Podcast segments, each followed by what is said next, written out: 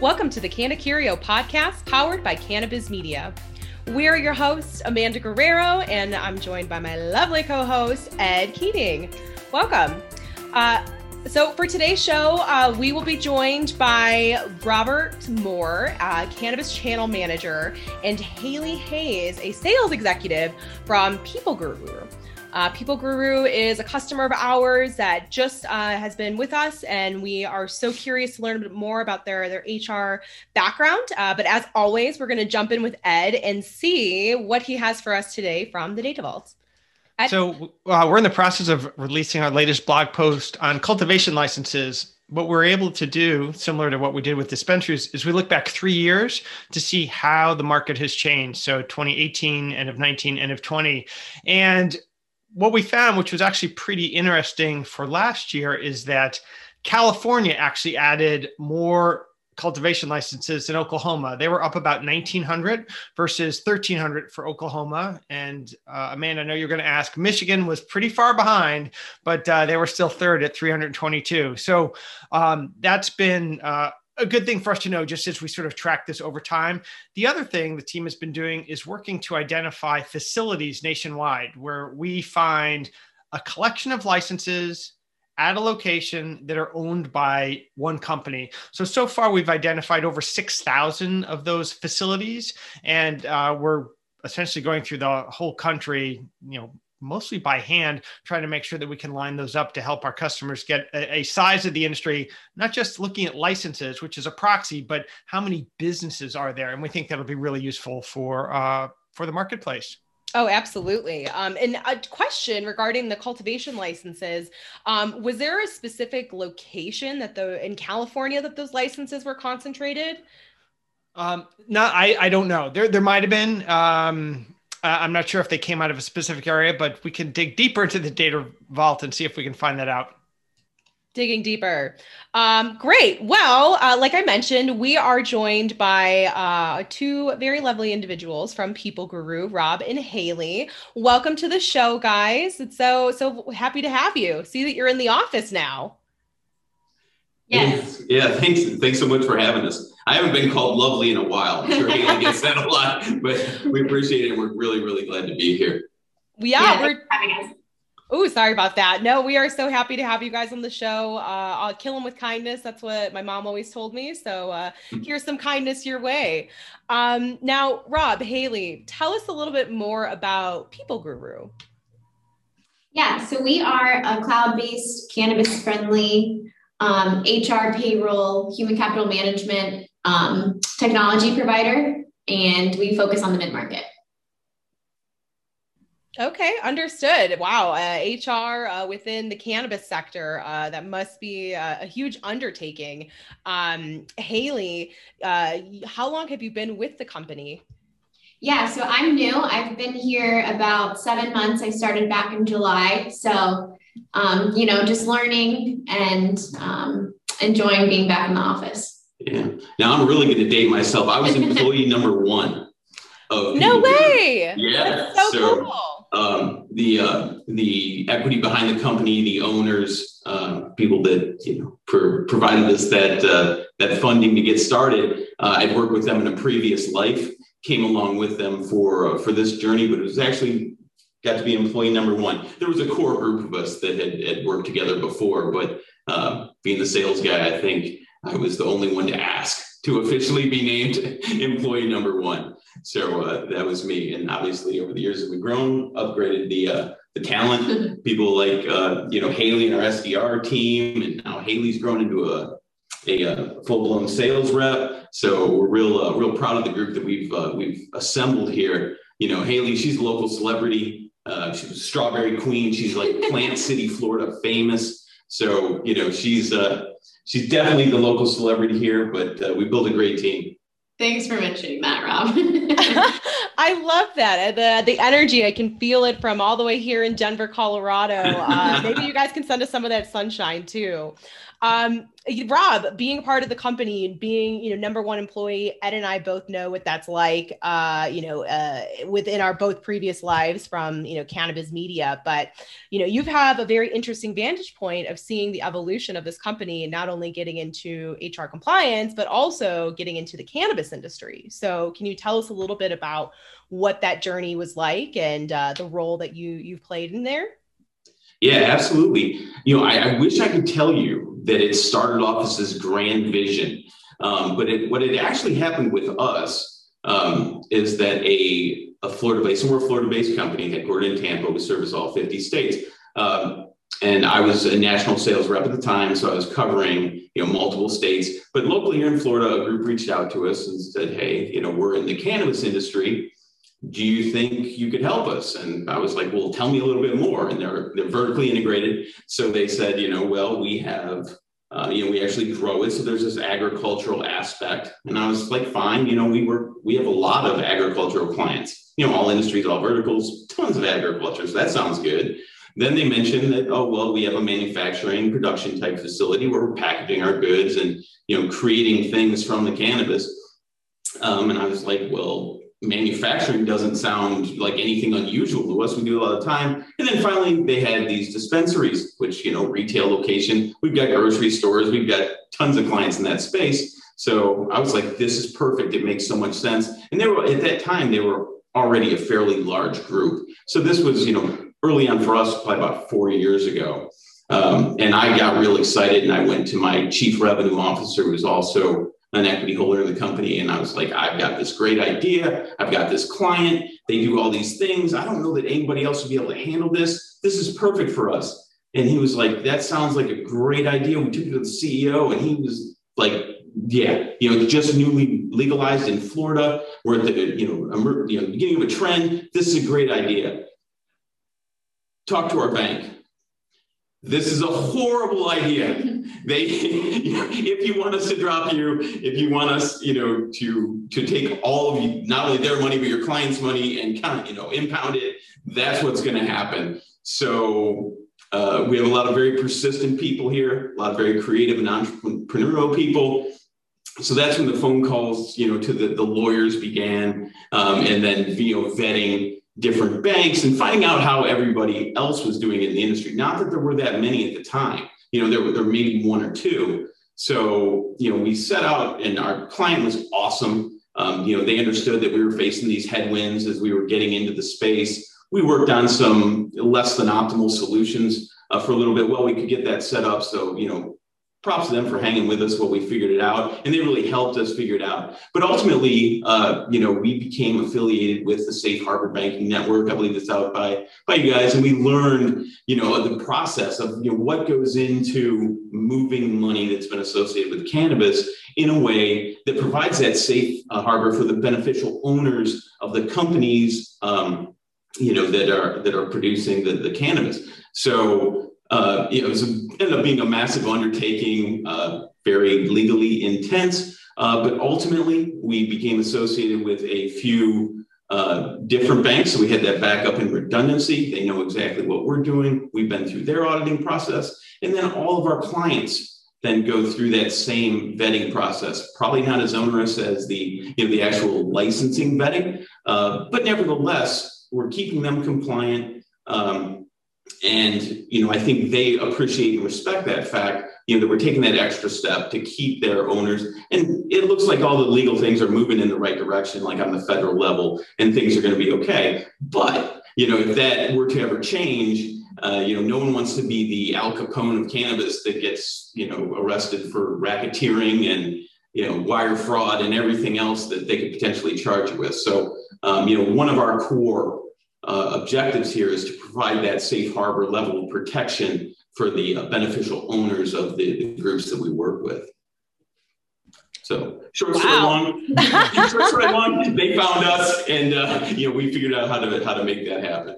Yeah. Well, no, I mean, there's a huge need for it in the industry. I mean, I come from a staffing background and, you know, primarily focused within the cannabis or I have only focused within the cannabis industry. Um, and I can tell you, you know, there were some clients, especially very early on, that it's like, you know, they were having these payroll struggles, but weren't able to get on a payroll provider. I mean, there was a situation where we, a staffing company, a well known staffing company at that point, got kicked off of our payroll provider because we had uh, you know, done some uh, done some things that they weren't happy about because they found out that we were cannabis. Um, but my question, uh, and then I'll kick it over to Ed. But when you guys are looking at the ideal client profile, do you see that like vertically integrated groups are more inclined, or are you working more with like cultivators, retailers, or are you just guys kind of all over the place in terms of um, who you would ideally like to work with?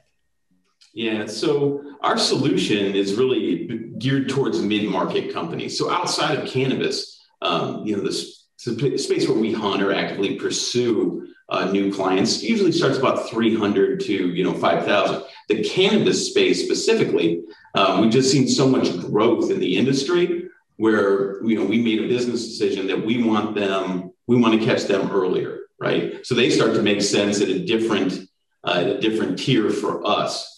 But uh, the actual question was probably better better suited to you.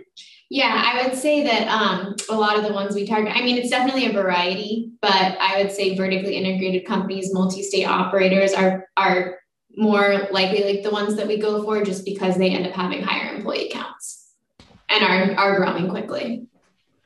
So, yeah. from a um, from a uh, MSO perspective, you know, having come from a background in sort of tax and HR compliance, what I learned is that once somebody has to manage businesses in multiple states, their headaches kind of multiply.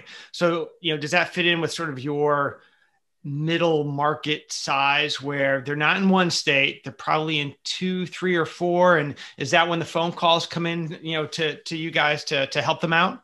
Yeah, so a few different kind of phone calls come in. There's the one which uh, Amanda mentioned um, uh, my, my payroll provider is dropping me. What can I do? And it needs to be done in 20 seconds. Um, and then um, we also get the phone calls from, okay, you know, we're opening up in a new state. My current system won't allow me to have uh, multiple companies or multiple EINs within the same container. Do you guys do anything different? And that's where we start to play really well. So uh, the more complex uh, the the uh, the operator becomes, the more our software can help and provide value uh, to those clients. So we don't be wrong. I love the uh, you know the the single state folks that are vertically integrated. Even you know people that have three and four uh, you know dispensaries. Um, they're all great and they all have their own unique challenges. But where we see the biggest bang for the buck from the client side is you know where they are incorporating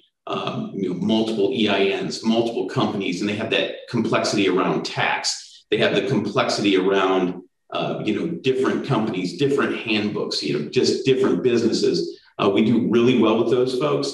Uh, and the way the the architecture on the backside of the system, the way everything works, is everything that goes into the system is mapped for uh, to the client's chart of accounts for the mm-hmm. output. So that's what helps us with like the 280E reporting and you know keeping these companies separately, but still being able to uh, report at a global level. So you know we see we can add value to clients all the way through the food chain, but the folks that are really you know maximizing the technology, multiple EINs, multiple states, multiple companies, maybe they have multiple investment groups. Right. Uh, you know, behind each one of those licenses, we can really help with those folks. So, Rob, at the outset, you mentioned when the idea sort of came into you to do People Guru uh, for for the cannabis space. You're like, agriculture, check, we do that. Manufacturing, yep. Retail, we, we do that.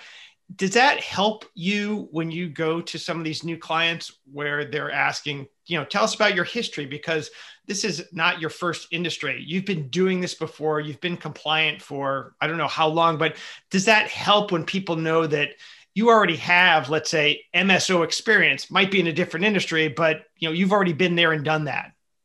Yeah, you know, I mean, well, that helped us get out of the gate strong, right? So, you know, it's one thing to say, okay, I'll service the cannabis cannabis industry, but the next question for the client typically is, well, you can do it, but can you do it well? Um, so we did have that broad range of expertise where, okay, you know, at one point, you know, we only had one client, right? One cannabis client. So to be able to say to them, like, okay, I can let you talk to, you know, a mushroom grower in Pennsylvania that will face, you know, has some similar agricultural style challenges that you have. I can let you talk to them. I can let you talk to, you know, a, a, manufacturing client. Yeah, they make airplane parts, but the, you know, the distribution is, you know, kind of a similar story. And then, you know, the retail look, how about a, a grocery store or a chain of restaurants, you know, that, that might face some uh, similar challenges when it comes to scheduling or, you know, managing PTO requests or whatever that might be. So it allowed us to get out of the box strong and build a really nice uh, vertical around cannabis. Uh, just having those other people from the other industries that would speak on our behalf. Um, you know, fast forward five years, now we've got tons of raving fans in the cannabis space. So I can say, hey, let me uh, let me arrange a conversation for you with someone who's exactly like you. We, we do that way. we do the same thing. We, we totally do the same thing. So lots of happy customers. So um, now uh, talking more about the the technology side of thing, you know, you mentioned that uh, the software may interact or connect to somebody's chart of accounts. What other kind of connections does this software need to make? Like, does it connect to Metrc? Does it connect to Grow software? Does it connect to you know other uh, types of tools that are sort of cannabis industry specific? Yeah. So one thing about People Guru, um, you know, when you look at some of our competitors, they're reselling someone else's technology. You know, so they don't have a lot of that control and ownership. Where with a People Guru, um, you know, we own all this technology. It's developed by us. You know, everybody's a W two People Guru domestic employee. Nothing's outsourced or offshore. Um, but we own all those APIs, and we have the ability to really integrate with anything. Um, the system's also very friendly with like a flat file uh, type of interface. So if a client wants to use a um, like a scheduled type of system through uh, uh, like a uh, secure uh, type FTP transfer system works, they want to upload an Excel spreadsheet into the payroll no problem. So a um, lot of great ways to get information into this system, a lot of great ways to get information out of this system and communicate with other systems. So uh, you know, one of the the universal one is the uh, is the GL or the finance package. Right. Uh, but there's lots of other ones. There's no no real reason we cannot communicate with any other modern uh, platform.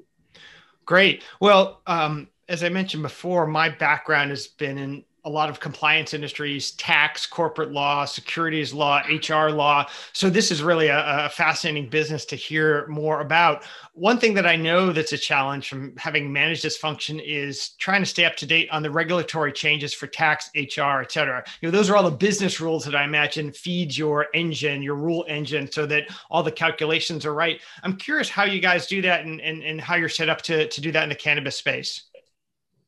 Yeah. So, well, one of the big ways is actually through that GL export file, right? So, there's a couple things when you're dealing with the federal government and the state of the union today, um, as far as you know, cannabis being a Schedule One controlled substance. Um, we never know what's going to happen. But the federal government government's been known to do this for years, right? ACA kind of came out of the blue. It was a whole new thing. Um, that's one area or another area where you know, owning the technology, having the development talent in staff uh, or on staff keeps us ready to comply with what orders might ever, you know, what orders could ever come our way from the federal government.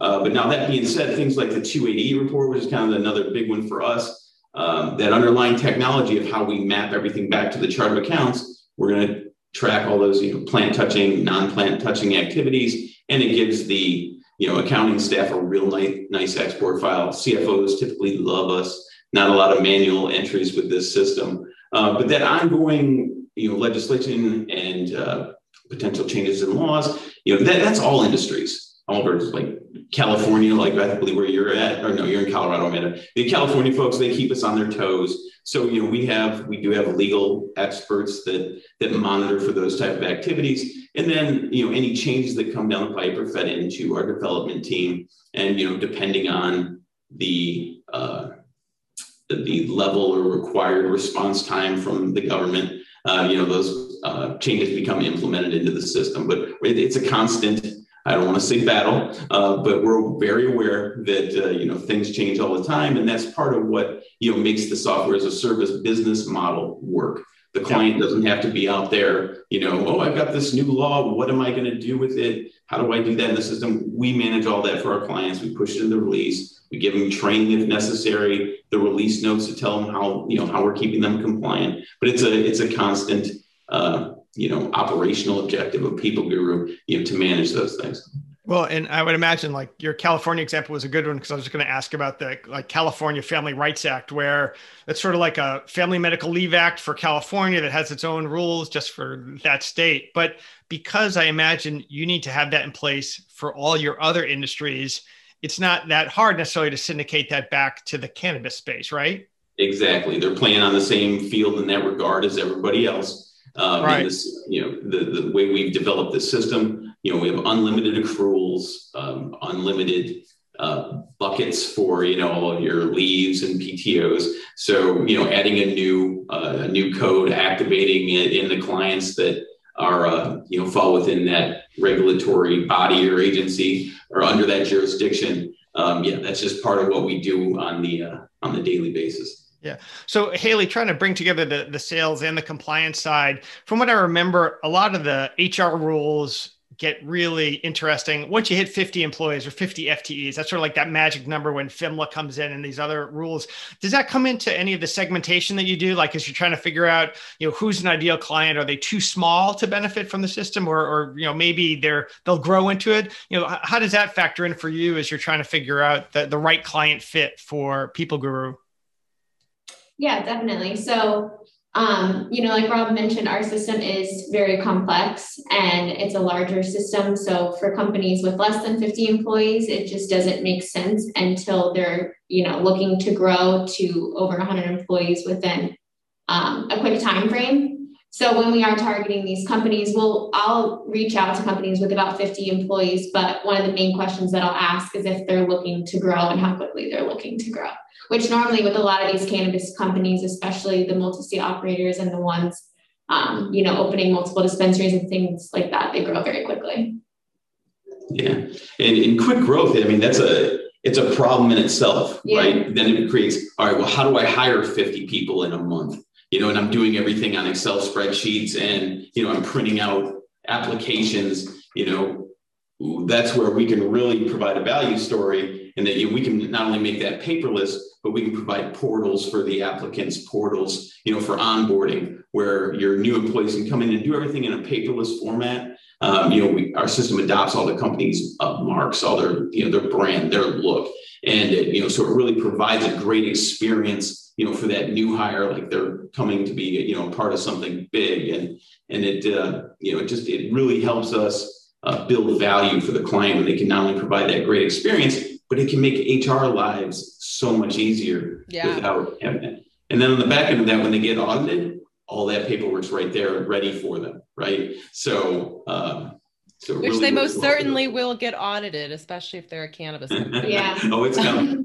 They're oh, it's coming. Sooner or later. Yeah, definitely. Um, well, so given all that you guys do within the industry and, you know, uh, coming from other sectors, right, it sounds like you do have a pretty good, um, you know, lead generation prospecting prospect process for outside of the industry. Um, I'm curious to see how your team utilizes our platform. Yeah, I can take that one. So, um, Cannabiz Media has been an integral part for the um, sales development rep program. We use it every day to track licenses. Um, makes it super easy to kind of filter and search if I want to look for companies with over 100 employees in my specific um, like target territories. Then I can track all their licenses. Um, I can check and see like who's opened my email and um, the most recent activity and the most recent licenses. So yeah, it's been a great tool. Yeah, and not only great from that perspective, the quality of uh, the leads that are coming upstream way better, you know, than, than, prior to having access to that technology and that information. Uh, before it's really a crapshoot, you know, I might get on the call and they, you know, it might be some, uh, the prospect might be completely different than what I had imagined or saw on their website. But with that additional insight, it seems like, you know, the, the SDR group is really able to provide us uh, you know, valuable information along with those leads. So all around company wide, it's been it's been a big benefit. We're so glad to hear that. I mean, we've definitely uh, put uh, some years into this platform, about six years, right, Ed? Uh, working in uh, this space. So we're, we're very glad to hear um, how you guys are utilizing it. Um, now, taking kind of a look ahead, I wish I had a crystal ball, but I don't. Um, what would have, what's going to happen for, what does this, what does the future look like for People Guru if there are changes to the 280E tax rules or the MORE Act passes? What does that look like for you guys? Well, uh, you know, it's federal government, so we, we, anticipate these things all the time, and we, you know, discuss internally how this might play out. Um, the 280E less of a concern for us um, in that it will just change the rules around, you know, the accounting, the way we're exporting data, yeah, no, that's we do that stuff all the time. The banking is very interesting for us. Um, you know, it could bring more competition to the space, which is always great. It could also, uh, you know, depending on how it's written, uh, open up the banking completely, um, which for us, cannabis banking, even you know at our scale, moving hundreds of millions of dollars, still super expensive. Um, so it could potentially make things more profitable for us. Um, you know, we've already got have a, a really strong group of uh, clients in this vertical, uh, so we're in it to stay, whether the MORE passes or not. Uh, but we're uh, we're looking forward to those changes uh, because as cannabis becomes more mainstream, uh, the clients become larger. There's more opportunities, and um, you know we're already competing against everybody else every day anyway. So we really we like our platform, we like our story. Uh, so we think there's a lot to look forward to, and you know, I think only positive things can come from you know the uh, the banking regulations and the MORE Act, um, and then furthermore, just societally speaking, you know, there's a lot of people out there with uh, some, I don't know, maybe um, onerous convictions for you know small level cannabis, and you know, it'd be really nice just to see those people, uh, you know, be able to remove that from the records, maybe move forward uh, with their lives. So I imagine you know, that expungement piece, that the, the E in the end, uh, you know, it's very important to a lot of people. And uh, I think I'd like to see that for them.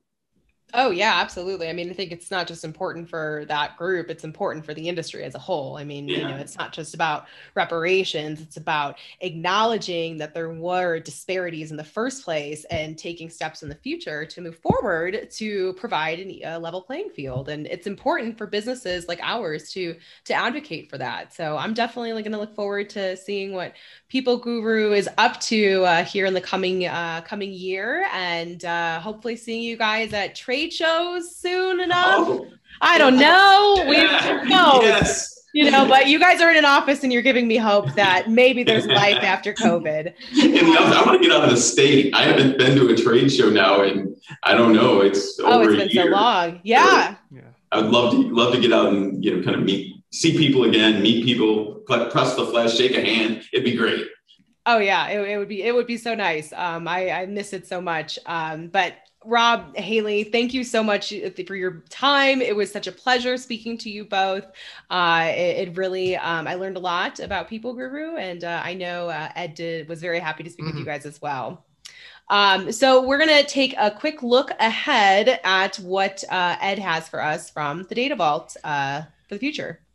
So, looking ahead, I'm digging into the manufacturing licenses, uh, just as we did with cultivation and with its dispensaries. You know, what we've seen is they tend not to swing quite as much in terms of new licenses being issued, but they're really important because, uh, especially with the focus on brand, these manufacturers are starting to be really quite a force in the industry. And as their brands become more prominent, I think we're going to hear more about those. So I expect to see a, a lot of time spent on that. And then we're also digging in very deeply into the MSOs and uh, the licenses that they own.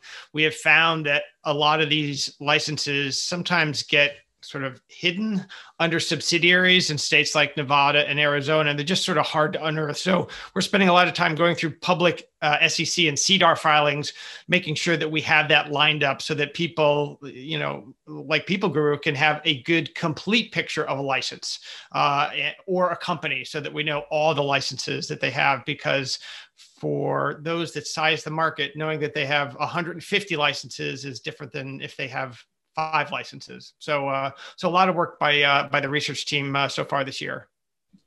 Yeah, I'm definitely looking forward to uh, more information on the manufacturing licenses. I mean, that's just been such a huge. You're so right brands have been such a huge draw, conversation driver over the last few years especially when you look at markets like california illinois massachusetts. You know people are becoming more with these msos uh, becoming more prominent in those markets um, i've just noticed that there's been more uh, of a need or a rush to create the brand that rules them all right? Well that and I, I think you know what we're seeing and i'm sure others are with a lot of talent and expertise coming in from the uh, the the consumer packaged goods industry, it's really transforming how cannabis is being sold. And with more rec uh, products out there, and even medical products, uh, I, I, think we're just going to see that really uh, coming to prominence as as these companies that are basically multi-state manufacturers yeah. start to build a brand start to advertise uh, and i think we're just going to see a lot more of them